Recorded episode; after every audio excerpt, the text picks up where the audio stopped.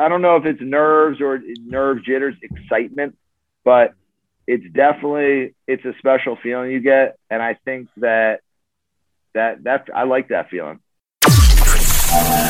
Welcome to the Lax Goalie Rat Podcast. Every week, we'll be talking shop with lacrosse goalies, coaches, and special guests.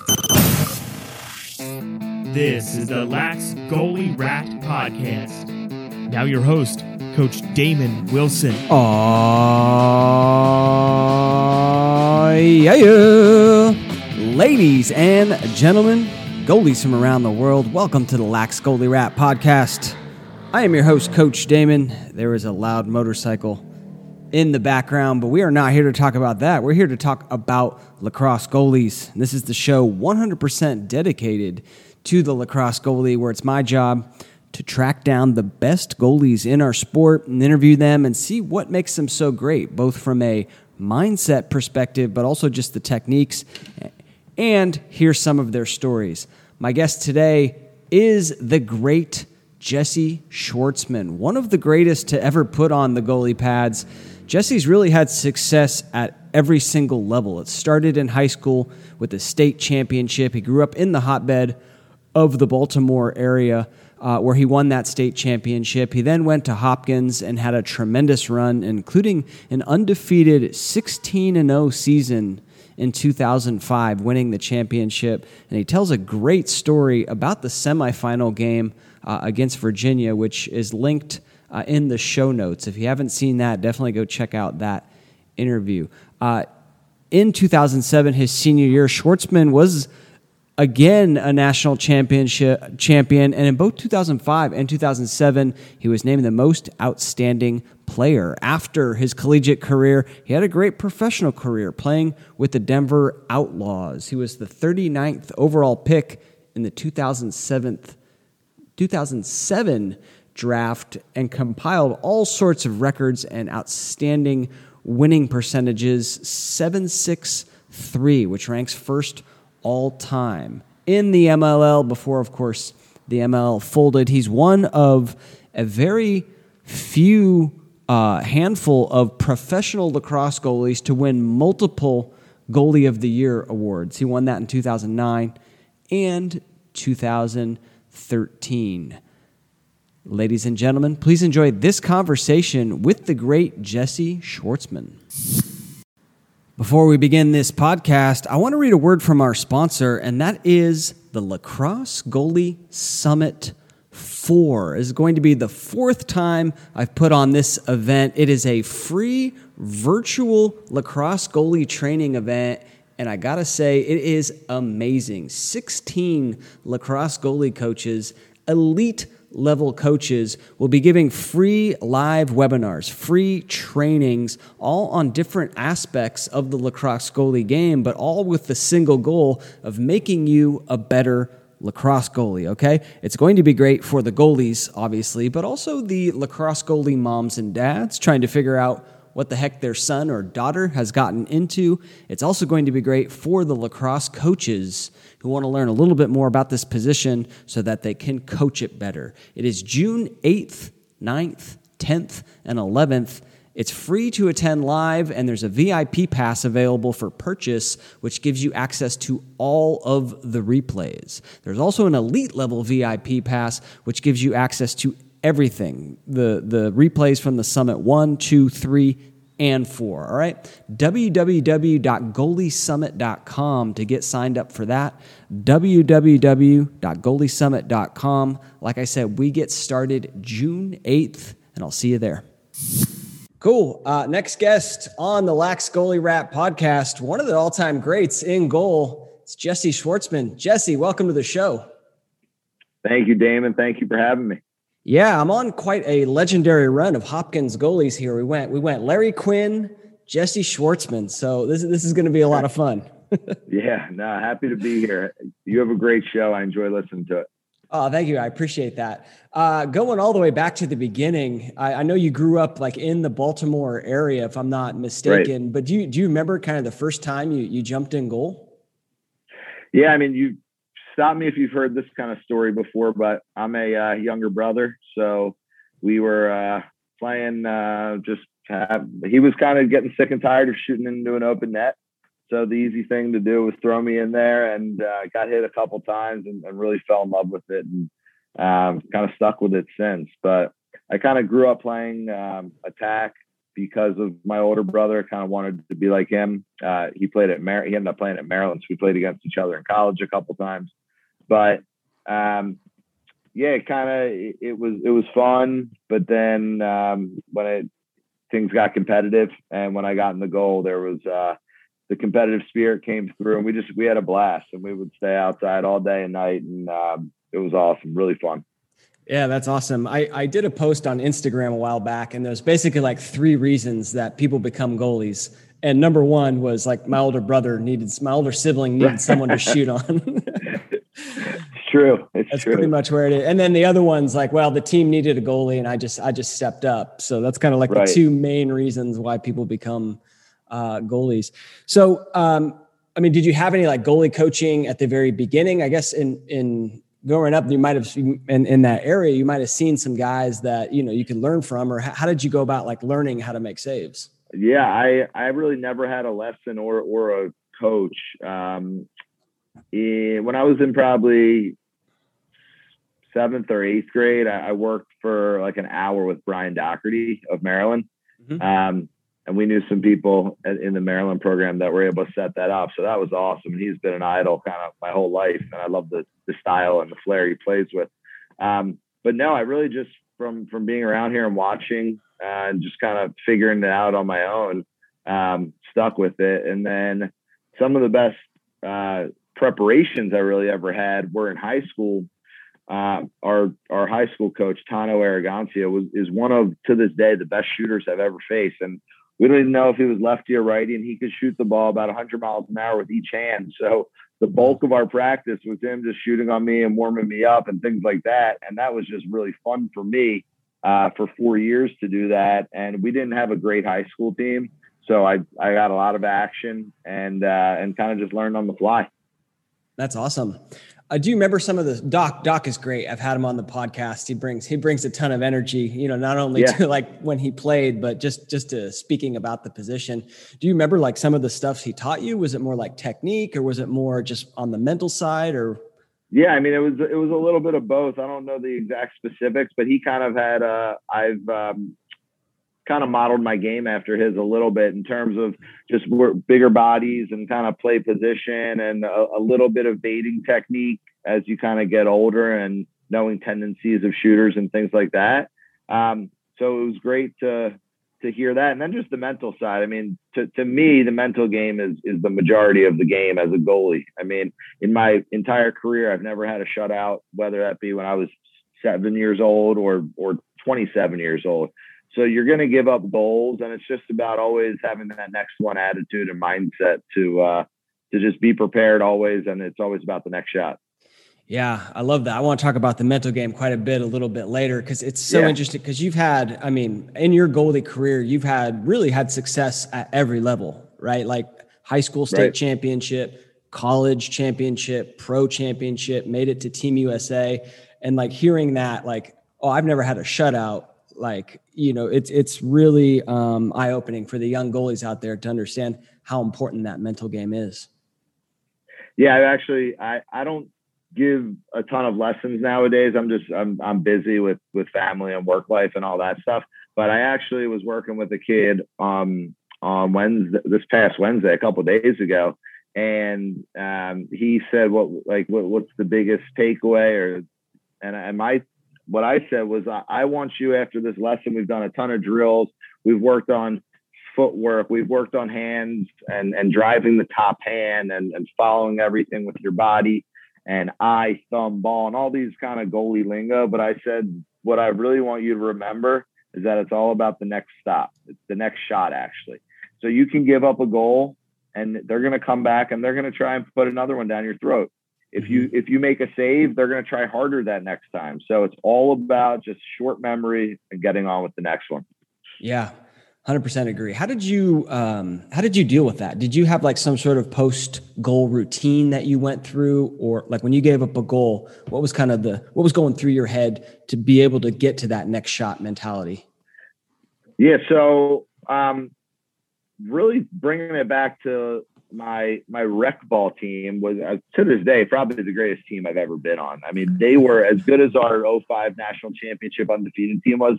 When we were in kind of seventh grade, there was there was probably I think we had like 14 D1 kids on the team that ended up going, wow. and um, it was it was just fun. Everyone was good, but we we really just after a goal, the defense got together. We tried to figure out what went wrong, if anything went wrong. A lot of times something doesn't go wrong. It's just a lot of times there's really good offense that could sometimes beat good defense, or I give up a goal from from 12, 13 yards out that I think I should save. So I say to them, guys, great job, all good. That was on me. I'll get the next one. And it's about that. It's just really you don't have a ton of time. It's not like you're running off the field like in football and, and you're going to do a, a team huddle. So it, it's a quick thing. What went wrong, if anything went wrong? How how are we going to fix it next time? Let's move on. Yeah, love it. Talking a little bit about like your style of goalie play, um, you, you, sort of touched on it a little bit, uh, but it's you're you're a bigger guy, right? Like over six foot, and it looks like you slimmed down a little bit. Uh, lo- looking I at did. you right I now, slimmed down a lot. Yeah. uh, well, congratulations on that. So yeah, you I mean you're a bigger guy, but you also, you know, when I watch tape of you, like you're very much um, like coming out at the shooter you know, and, and like yep. when the shot's imminent, like I'm going to step out, I'm going to cut down that angle. Um, where did you learn, you know, that style of play?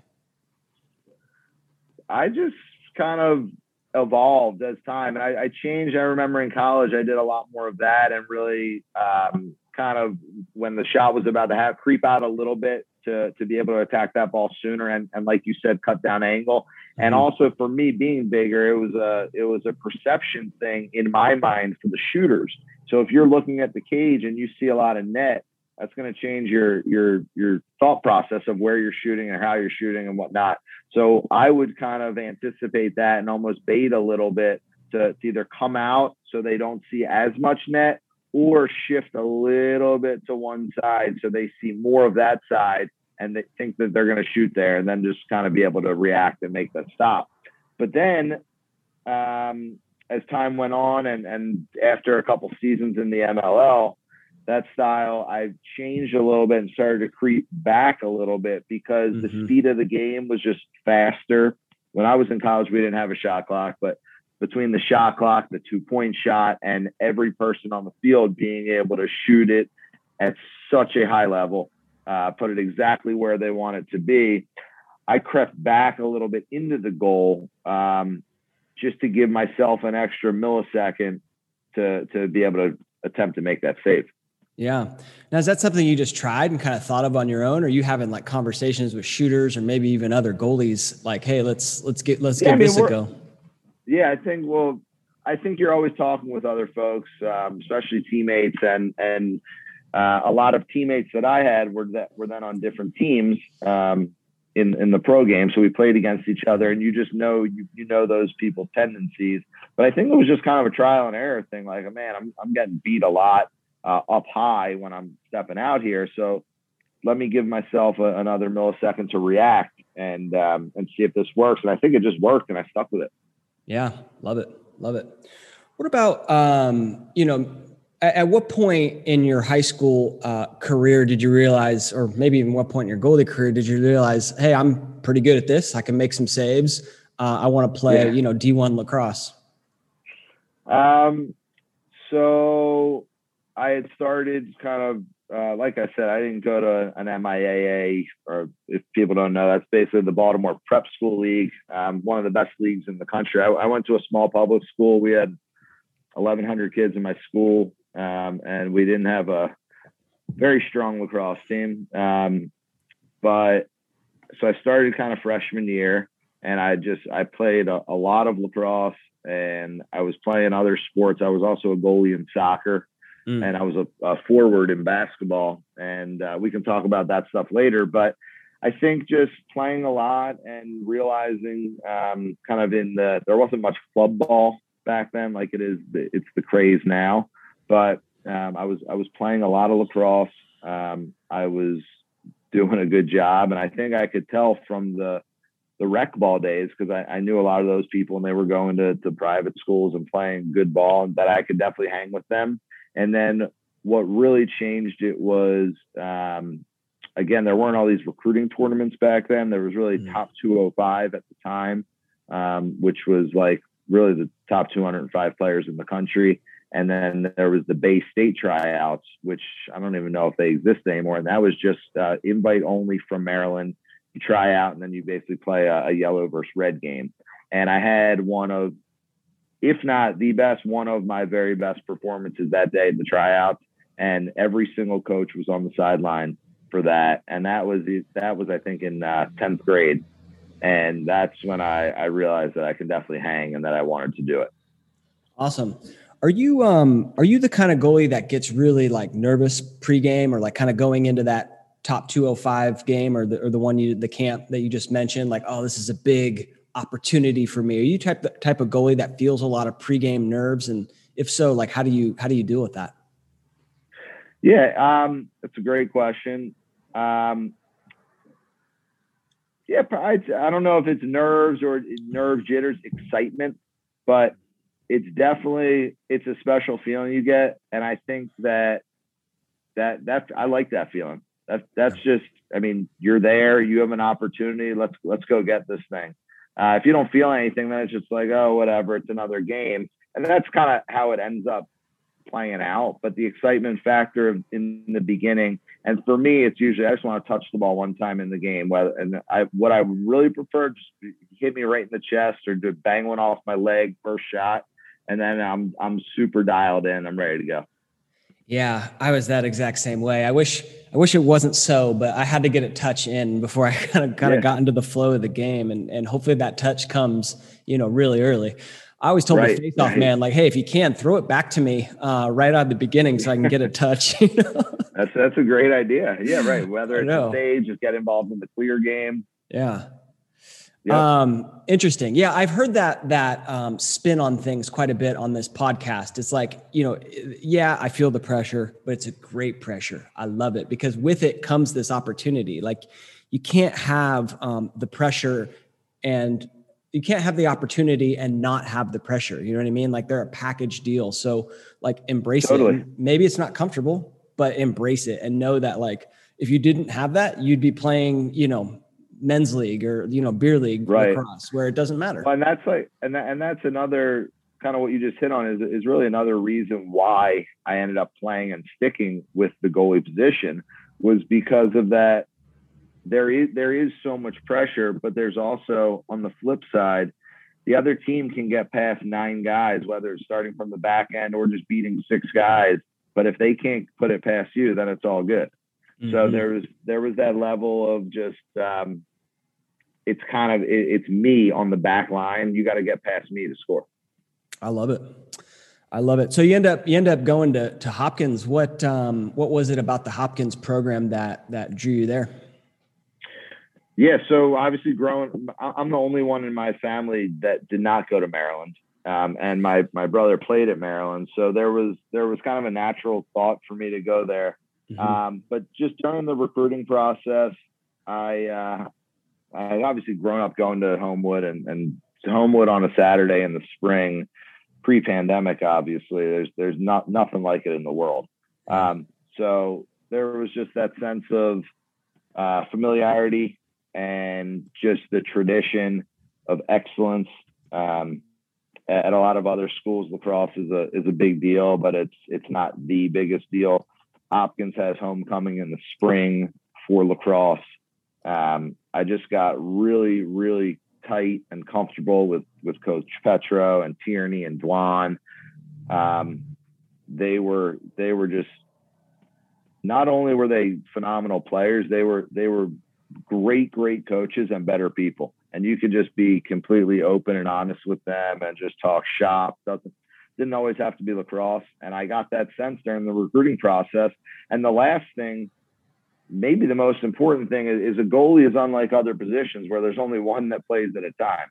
So um, my my class of goalies was very strong, um, there Harry Alford and Kip Turner and Matt McMonagle and a couple others. So it was almost like an arms race who went where first. Um, and for me, it really came down to um, Hopkins and Virginia. And then I just I felt really comfortable with the opportunity at Hopkins. I loved the fact that my my family could be there, kind of every game to watch. I loved that we played the entire ACC schedule, even though we were not in a conference. Um, and it was just it, it, felt like the right opportunity, and it uh, it obviously hindsight's always twenty twenty, but looking back, it definitely was the best the best decision. Yeah, well, two, 2005, you guys ran the table, uh, huh. which has got to be a pretty special, yeah. pretty special season. Uh, I don't, I, was that, I can't remember. I need to get some uh, podcast researcher guys to like hand me little research tips. Like, is has right, anyone, right. Has, has anyone done that since? Um, I Virginia may have done it. Okay. Um, well, we'll, we'll look so, that up after the show. yeah, if so, if so, maybe only one other time. But it, it, was a crazy year, and, and it was it was really special because we had so many close games and overtime games. Mm. Um, and I mean, when you when you win those one two goal games and you win the overtime games, it just gives you. I mean, we walked out on the field just with with a swagger every game. Like there's no, we are not losing. Wow. And it was, I mean, I was a sophomore. We had tremendous senior leadership. Um, we had guys kind of from from all different classes play and contribute big time, and it was fun. It was very very fun. I mean, practices were intense, and we were battling. The defense did not want to give an inch. Um, I mean, there were times where coaches kind of had to tell us to pull back a little bit because we were going too hard, kind of in season late in the week and uh, just cautiously for injury purposes. But it was fun. I mean, we were we were just we were slinging the ball around on offense. We had horses at every position, and um, and it, it, really showed on game day. It was, it was a great great thing to be a part of and an experience I'll never forget.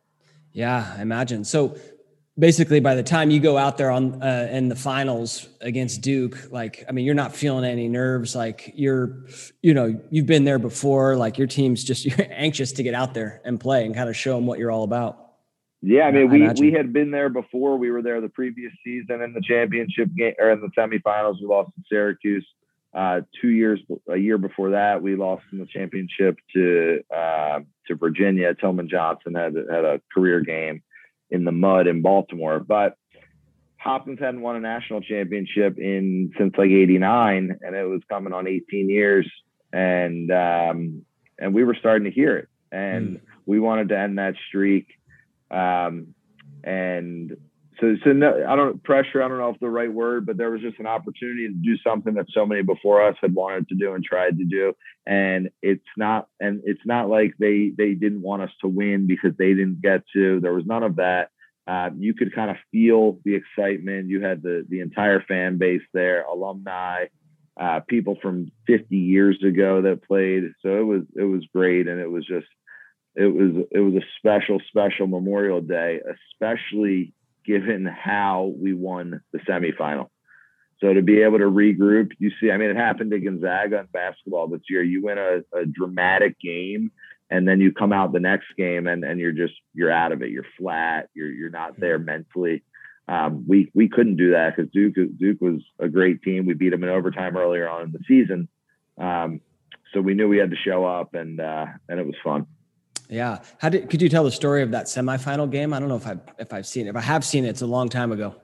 Yeah. So uh, it was a, it was kind of a, a back and forth game, and uh, we had gone up maybe four goals or so, and Virginia was clawing back, and they had ended up tying it and had all of the momentum. And if there was a the, the wind was howling. There were there were cups flying around on the field. There were hot dog wrappers flying around in the in the sky and coming down to the field. And the skies just opened up, lightning, thunder, oh. torrential pour. So they actually stopped the game, and we went back in the locker room. We were able to regroup for an hour or so, and we came back out, scored the first goal out of the whistle to tie it, and then uh, Virginia gets the ball with under a minute left, calls a timeout. They end up Matt Ward ends up scoring with uh, 11.4 seconds left. Um, so we call a timeout. I remember saying to the defense, especially Chris Watson, who was one of our captains, I was like, guys, I'm so sorry. Gave I mean it was a it was a tough shot, but um said I'm so sorry. They were all seniors and and Chris Watson looked at me, he said, Don't worry, we're gonna win the face off, go down there and score, and then we'll beat them in overtime. I was like, Yeah, yeah, all right, whatever. So um Petro calls the timeout, and Kyle Harrison, who's our normal face-off guy, is getting ready to go out, and Greg Peyser was like, "No, I got this one." And everyone kind of was just like, "Oh, this is this is pretty pretty ballsy." So Petro was like, "All right, Kyle, you go on the wing." Greg won the face-off. Um, there was a little scrum for the ball. He ended up getting it. Drove, sprinted down to our offensive end, threw it to my roommate Jake Byrne, who had one of the best shots, probably in the country, right-handed and we all thought he was going to shoot it righty. He kind of face dodged, switched to his left hand, shot it low to low through Kip Turner's legs into the goal with 1.4 seconds left wow. in regulation. Wow. And then overtime was back and forth. Kip made some good saves. I had a save on Kyle Dixon. And then we ended up going down the field after that save and scoring on a fast break. Uh, we hit our defensive midi, Benson Erwin, as a trail bounce shot for the win. Love it. Love it. That's awesome. Yeah, it was, it was crazy. It was yeah, wild, then, wild game. Yeah. And then riding that high into the 2005 game, in the final, um, it seemed like I don't know if there was like some some jitters going on, but both goalies kind of right at the beginning. It took it took. Uh, correct me if I'm wrong, but it took a little while, like a couple sequences to get into the game. Yeah, yeah, it was just it was um it was action packed actually the, the yeah. beginning. Um, I mean, Duke was stacked with um uh, Matt Zash and Danowski and Greer. Um, I mean, setting all sorts of records. Um, so it took a little while, and then it was actually it was a great game. We ended up winning by one goal. Um, I think it was nine to eight, and um, yeah, rest is history. Love it, love it. Kind of going back, like when you arrived at Hopkins, what who was working with you from like a goalie standpoint? Like, when, what what kind of things were they were they coaching you on? Yeah, again, it was it was really strange. We didn't have a goalie coach per se. So uh, Seth Tierney, who was the now the coach at Hofstra, was our offensive coordinator, and he was the one who warmed us up. Um, so when we were in the in the winter and in the fall, when we were doing kind of individual sessions, we spent a lot of time in the racquetball courts and doing different drills where he would be kind of behind us and throwing balls off the wall and just quick reaction stuff, a lot of jump roping and things like that. And then just playing. I mean, practicing and getting in, in an individual session with four offensive guys and just seeing shots for 45 minutes straight. Um, when you're seeing a lot of rubber, that's that's to me the best way to improve. Yeah, there's so many um, problems that live shots solve. yeah, like exactly. A lot of, you know, like a lot of goalies are like, "Hey, I've got this like stutter step. Like, what kind of drills can I do to uh, get rid of that? You know, and kind of be set when the shot comes." I'm like, "Well, take shots, right, and work on yeah. it, and like slow it down." So there's just so right. many, so many things that live shots can do uh, to help you out. For, yeah, totally, I agree, and that's that's funny because the false step you see that a lot in in the younger younger guys. Um, and I agree with you. It's just about slowing it down and really concentrating because like a lot of other things, it's really it's really a muscle memory game. And it's the same thing with keeping your top hand up. And if you turn from kind of X when a ball gets thrown, you want to keep your hands up when you turn because the habit is when you turn to drop your hands. But then it's you gotta kind of react to get your hands up and then move. And that little bit of extra time to get your hands back up could be the difference between a save and a goal. Absolutely. Yeah. I mean, we basically have like one opportunity, like you got to fire that bullet directly at the ball. And if you go down and then up, you know, at the high school level, okay, like you can make those saves, or even some folks are so athletic, like, you know, right. at, at college level, they can make those saves. But when you start getting elite level shooters, no, you're not gonna, you're not going to be making those saves. Exactly. No, that's that's so right. Yeah. Um, now that you're retired, what um, what was kind of like one thing that you were working on in your game constantly, or or just something that you were trying to get better on in, in your goalie game? Uh, when when I was playing. Yeah, when you're playing. Um, so the the pro game for me was uh, it was a very physical game because of the shot clock and you were seeing a ton of rubber and you were seeing a ton of it from all over the place. Um, so I'd get beat up pretty weekly. So for me, it was all, it was really, and flying. I lived in Denver for part of my career there, but I, I played there for nine years. So I was doing a lot of flying. So for me, it was just about getting healthy and recovering, and then probably seeing shots once during the week. Um, and I had a bunch of uh, former college teammates and people that I played against and friends that were also in the league that lived in Baltimore. So we all kind of worked out and, and shot around like that together. So for me, it was really just about getting healthy, getting prepared for the next game, and then just seeing shots once a week before I got to that game location to stay stay sharp. Yeah, love it.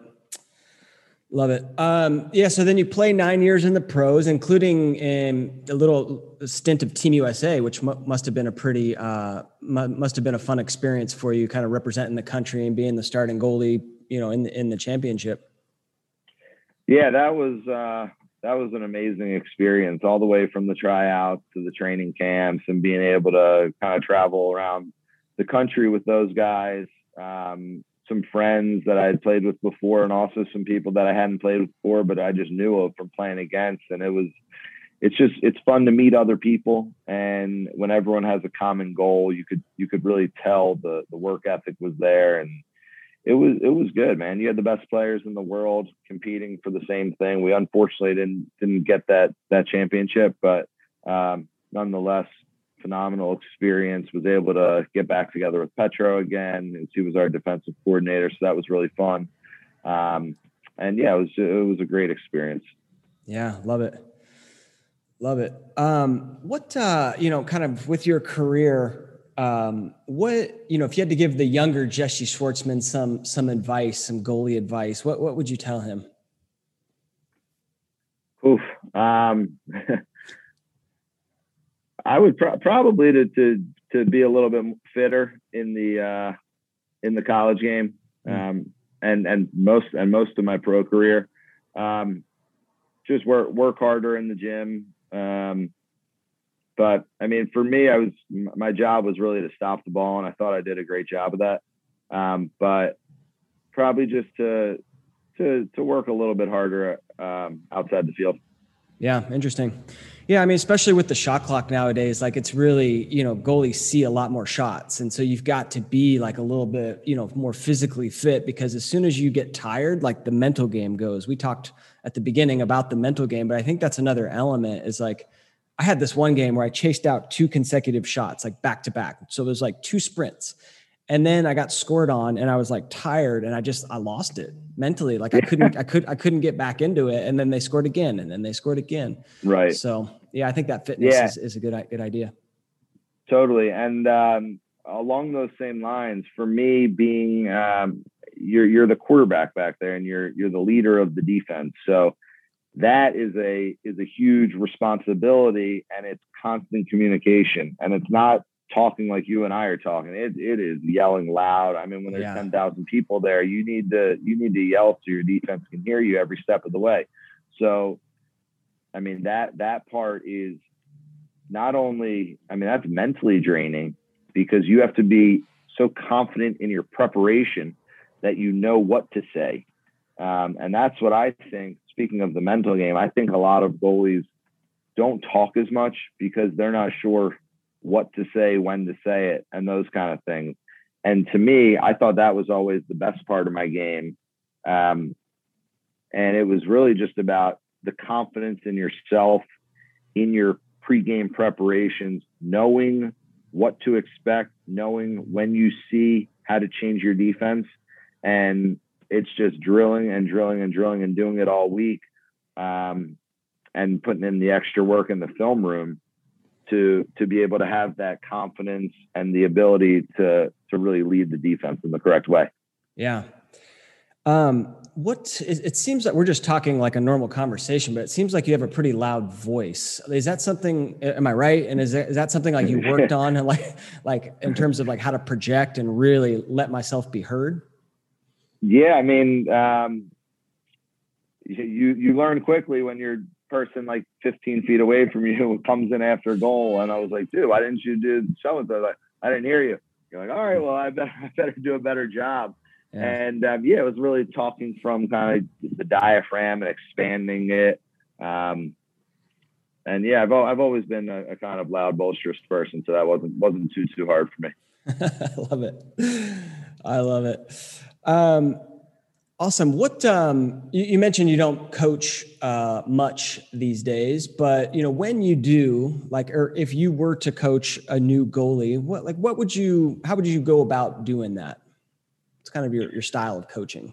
Yeah, so I, I always start with a little bit of a warm up, even for someone that I've never worked for before. I think that gives me the best um, sense without kind of you can't see unless you're shooting on someone, and, and everyone has a different style of play and a different stance. So I never really, uh, I don't really change someone's style or stance. I give tips and recommendations, and if you want to take them great. If you don't, that's all good. But I think everyone, if when you're in the goal, you have a, a, common goal, and that's to save the ball. So whatever you can do best to save the ball is fine by me.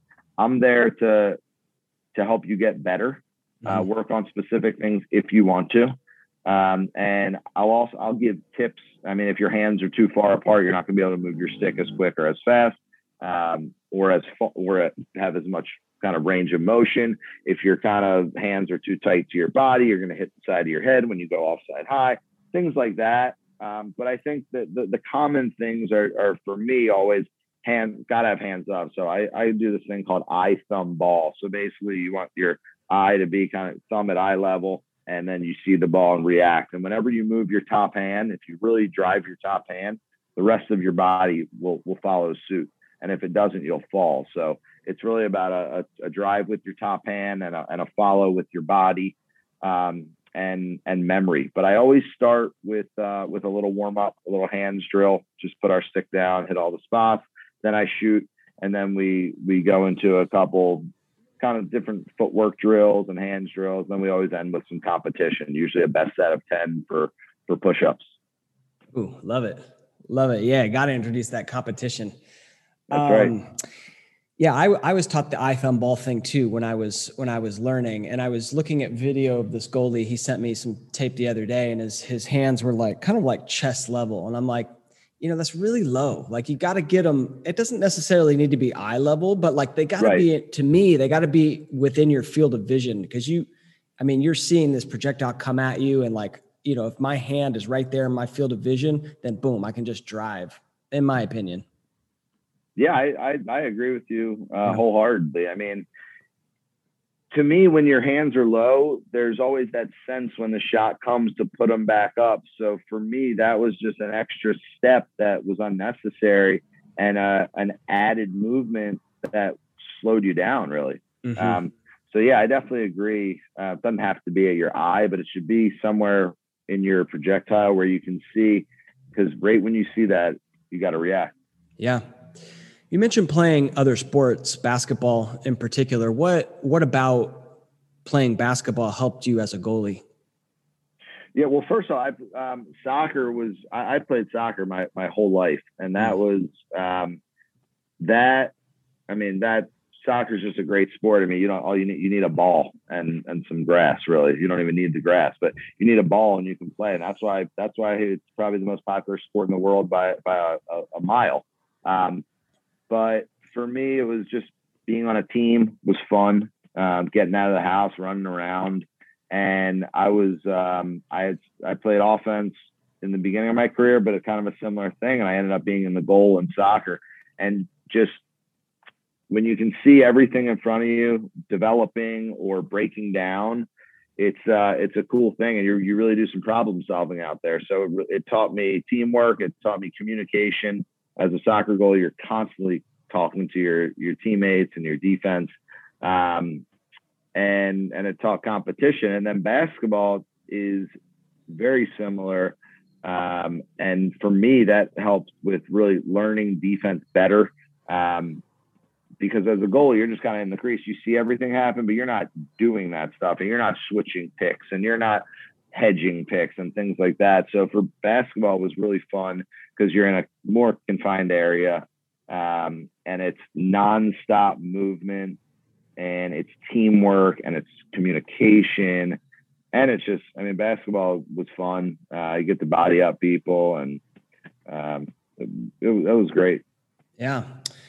Uh, well, I'm living in Argentina at the moment, so you don't have to tell me how popular soccer is. Uh, you, you, see it every on every corner down here.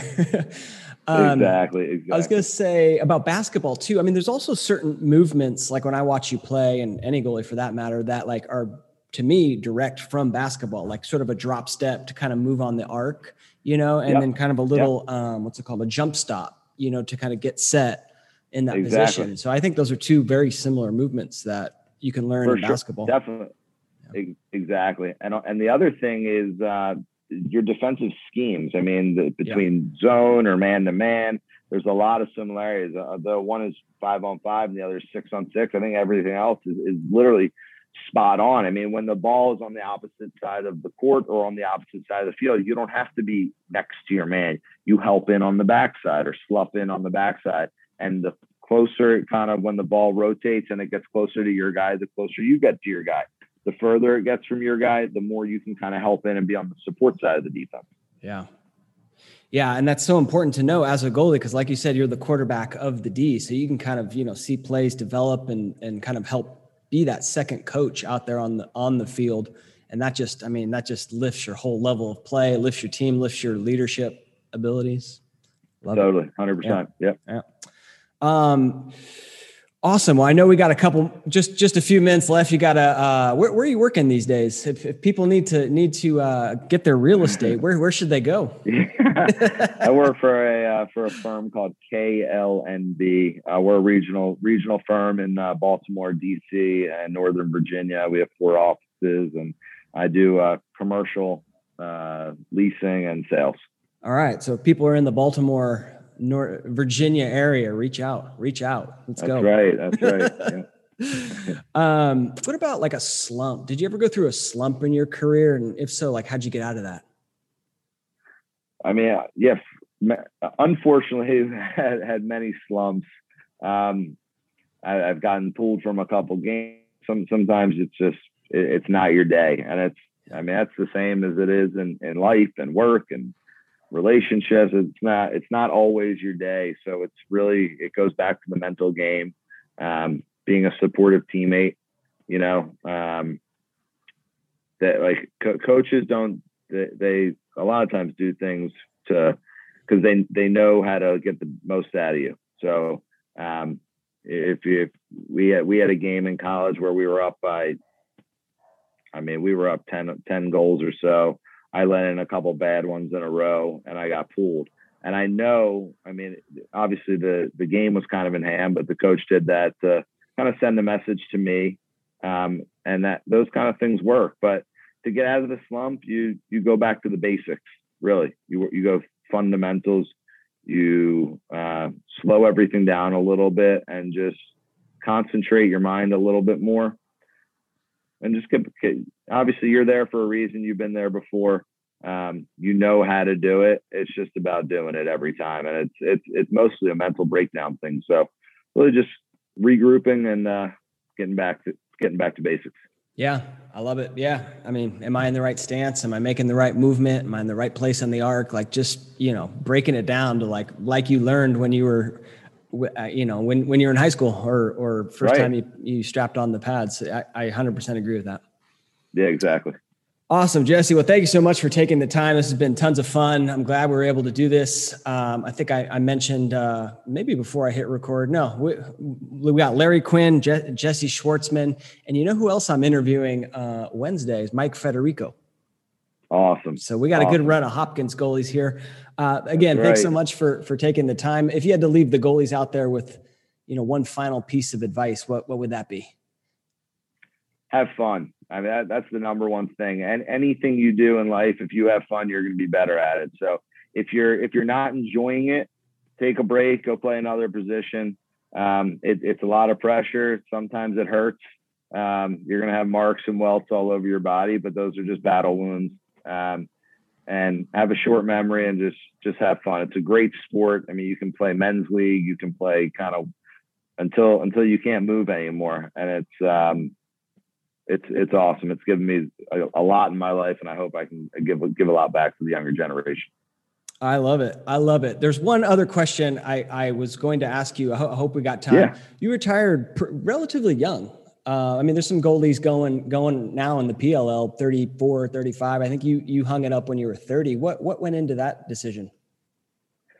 Um, it was um, I was I had been doing it since I mean since I was seven years old, and to um, in the professional game, it it took a lot of toll on kind of the family side of things, and Mm. I had a serious relationship, and I wanted to spend more time with my wife, and um, we didn't really have any weekends, so I was basically working all week, and then Friday afternoon I would fly somewhere, I'd play Saturday, I'd fly home Sunday, and then just restart the cycle. So Yeah. I, I knew I wanted to kind of do it on my own terms. Um, I didn't want to get forced out of the league or, or say you're not, you can't play anymore. Um, so I, I knew I, I still had it, and I, I wanted to play. I could still play, uh, and I was happy with what I had accomplished in my career uh, from from a little guy through college and my professional career, and um, yeah, that was it. I mean, the, the people in Denver were were so so so good to me, and I still am in close, very close with a bunch of those folks. Uh, they took an opportunity on me, and they gave me and my family more than we could have ever imagined. Um, and I think I, I did right by them, and I left them in a good spot, and uh, they ended up winning a couple championships. So may, maybe it was me that was holding them back all those years. I don't know, but um, yeah, I, I just I, I wanted to, to. There were some things in my life I wanted to do that I couldn't do and couldn't really devote my my whole mind to when I was playing, and I knew I didn't want to half-ass anything. Uh, So Makes makes total sense. Well, congratulations on a great goalie career, and thank you so much for coming back to kind of share your story and and um, you know give some tips to those young kids listening. Do you do the socials if people want to get a hold of you? Are you are you on those at all? yeah, I am uh, Schwarty nineteen, S C H W A R T Y nineteen. Awesome, Jesse. Thank you so much. I'll let you know when this comes out. Thanks, Damon. All right. Take, care. Bye bye. Bye. So there you have it. Awesome conversation with the great Jesse Schwartzman. Championships at all levels. You don't get that without an elite lacrosse goalie leading the defense. Awesome to hear his story about how he started playing lacrosse and how he advanced his career. Uh, and that story of the 2005 semifinals was awesome. All right, that'll do it for this week. Hope you enjoyed that episode with Jesse Schwartzman. Lacrosse Goalie Summit 4 next week, starting June 8th. Get signed up if you're not already. It's going to be an awesome event. www.goaliesummit.com. As always, do well, be well. I'm Coach Damon. Take care. You've been listening to the Lax Goalie Rat Podcast with your host, Coach Damon Wilson.